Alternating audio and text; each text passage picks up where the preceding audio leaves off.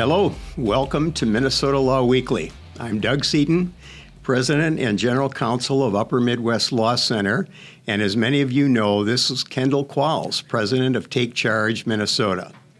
The subject of this week's update is equality and equity. They are just two ways of saying the same thing, right? The tagline that equity is just the new and improved equality or civil rights 2.0 is heard frequently, but it is not true, as we'll explore here. Kendall, can you comment on the difference? Absolutely, Doug. And I'm glad to. You know, equity as defined by progressives is actually the opposite of equality before the law. Equality before the law was a hard fought legal battle for decades to ensure equal rights of all Americans.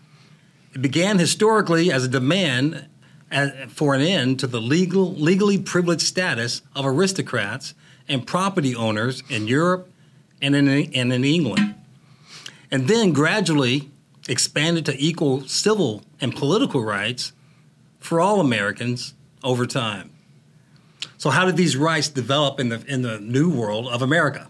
First of all, property owning Americans, white men, had rights. Then, after the Civil War, these rights were in piecemeal, distributed in, in, incompletely and in piecemeal to other Americans, partic- particularly black American men, at least in the North, Midwest, and West. Then, in the early, early 20th century, to women, and finally, with civil rights, voting rights, and anti discrimination laws and court rulings of the 1950s and 60s to all black Americans and other minorities, and then eventually to everyone. But Americans had, had a good start on equality even earlier, if I'm correct, Doug. Right, Kendall, that's correct. From the beginning in America, for many reasons, aristocratic privileges never really took root or were steadily undermined when they did. The colonists in New England and in Virginia all ultimately followed this rule He that does not work, neither shall he eat. Scarcity of labor, abundant land, and frontier equality promoted equal justice under law. But equality before the law had other significant reinforcements going back millennia as well. Greeks and Romans all gave those who fought for their cities and, and states significant civil and political rights, and these expanded over time until most male inhabitants of the Roman Empire, irrespective of their ethnic background, were citizens. Jews and Christians' belief in the equality of all souls before God supported improved legal status for women and equal status in law and society generally. All these strands came together in the mid to late 20th century, didn't they, Kendall? Yes, absolutely, Doug.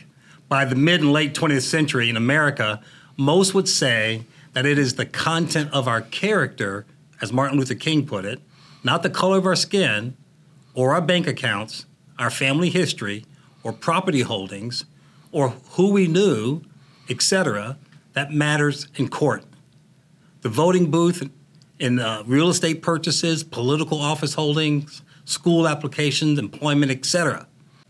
Another way to look at this is that the expansion of equality under law is to see it as the continuous extension of rights previously limited to only a few the right to a jury trial, for example, the right to bear arms, or the right to vote, or own property, or hold office to all. The merit system, equal opportunity for all, and equal treatment under the law, the principles all Americans could and can affirm were increasingly real for all, not just aspirational as they were in many respects when Martin Luther King Jr. uttered those words. We all know that this march toward equality has not been easy, but it has been inexorable until now. You know, you're absolutely right, Doug. Only now have some be- begun to claim, as George Orwell forecasted in his book, 1984, An Animal Farm, that some are more equal than others. That is an insidious reality of contemporary left wing slogans about equity.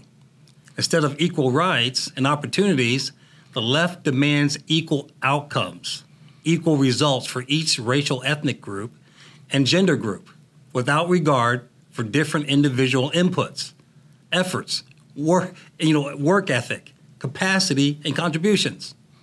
Thus, those who work hard to achieve objectives are treated the same and, the, and have the same rewards in the equity ideology as those who haven't.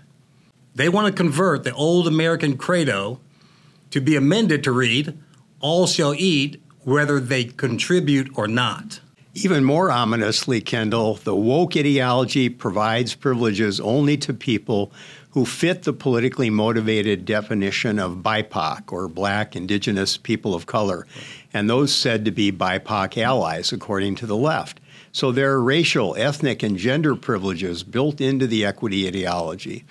This is just like 1870 to 1950 style segregation and Jim Crow, but in reverse because there are those who supposedly are oppressed so now there must be they must be guaranteed good outcomes uh, which they have not necessarily earned under the usual rules in America which are work hard act responsibly and you can make your dreams come true.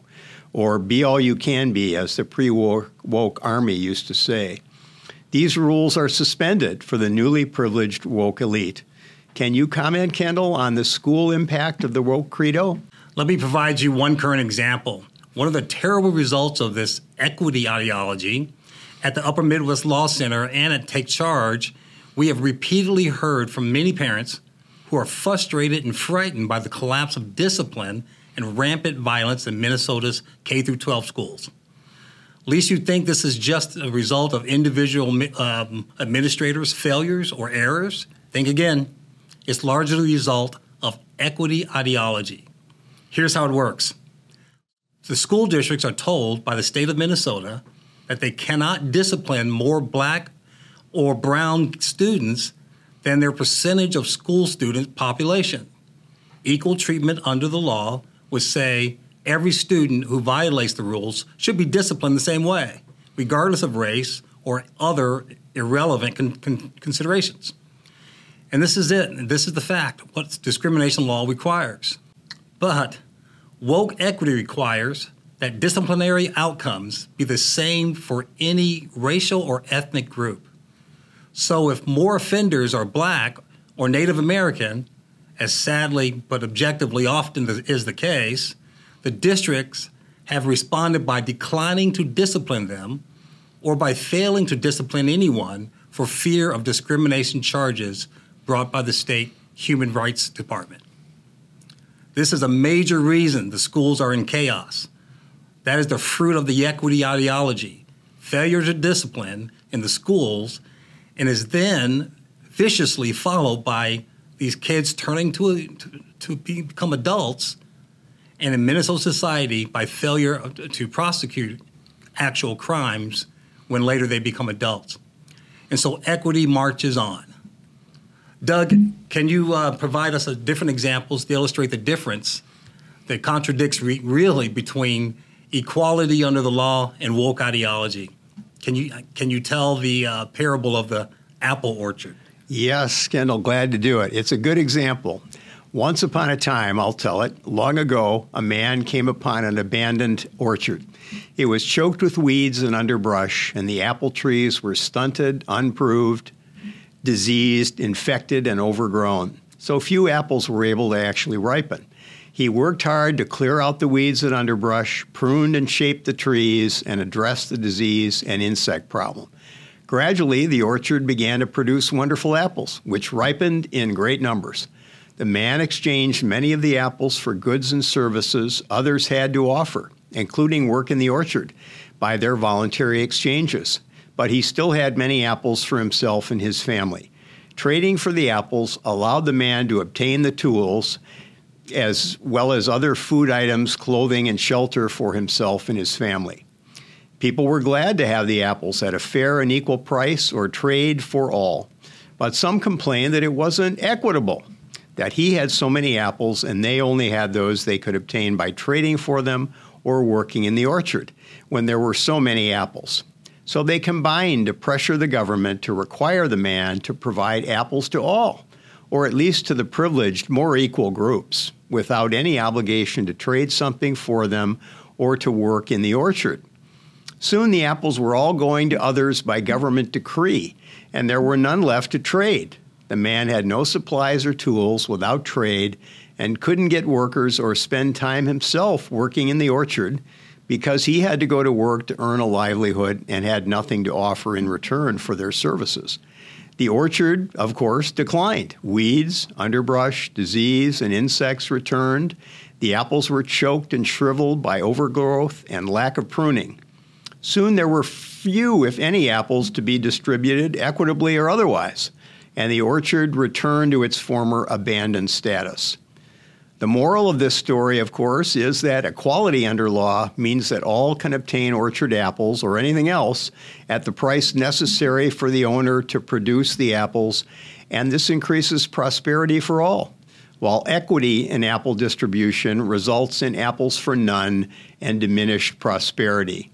We hope this session has brought some perspective to the equality under the law versus equity debate. Our conclusion is that we're all truly free under a regime of equality under the law to make the most of our talents and lives. But that woke e- equity is simply a means of bringing back privileges for some and inferior status for the rest. While we all become less prosperous, as incentives to, to excel or even to follow the basic rules of society disappear. When it comes to equity versus equality under the law, we urge you to insist on equality under the law and reject the dangerous substitute, the poison apple of equity. Thank you for joining us. Take Charge is an organization that promotes the promise of America is available to everyone, regardless of race or social standing. Thank you, Kendall. That's it for this week for the Minnesota Law Weekly. You can learn more about the Upper Midwest Law Center by visiting umlc.org, our website, and you can also make a confidential, tax deductible donation on our website or by sending us a check to our address at 8421 Wayzata Boulevard, Suite 300, Golden Valley, Minnesota 55426. And we would urge you to do that, please. We are fully donor supported and charge our clients nothing. We are standing up for you in court and want to fight for you on every front. Help us do more for you by making a donation today. Thank you, and we'll see you next week.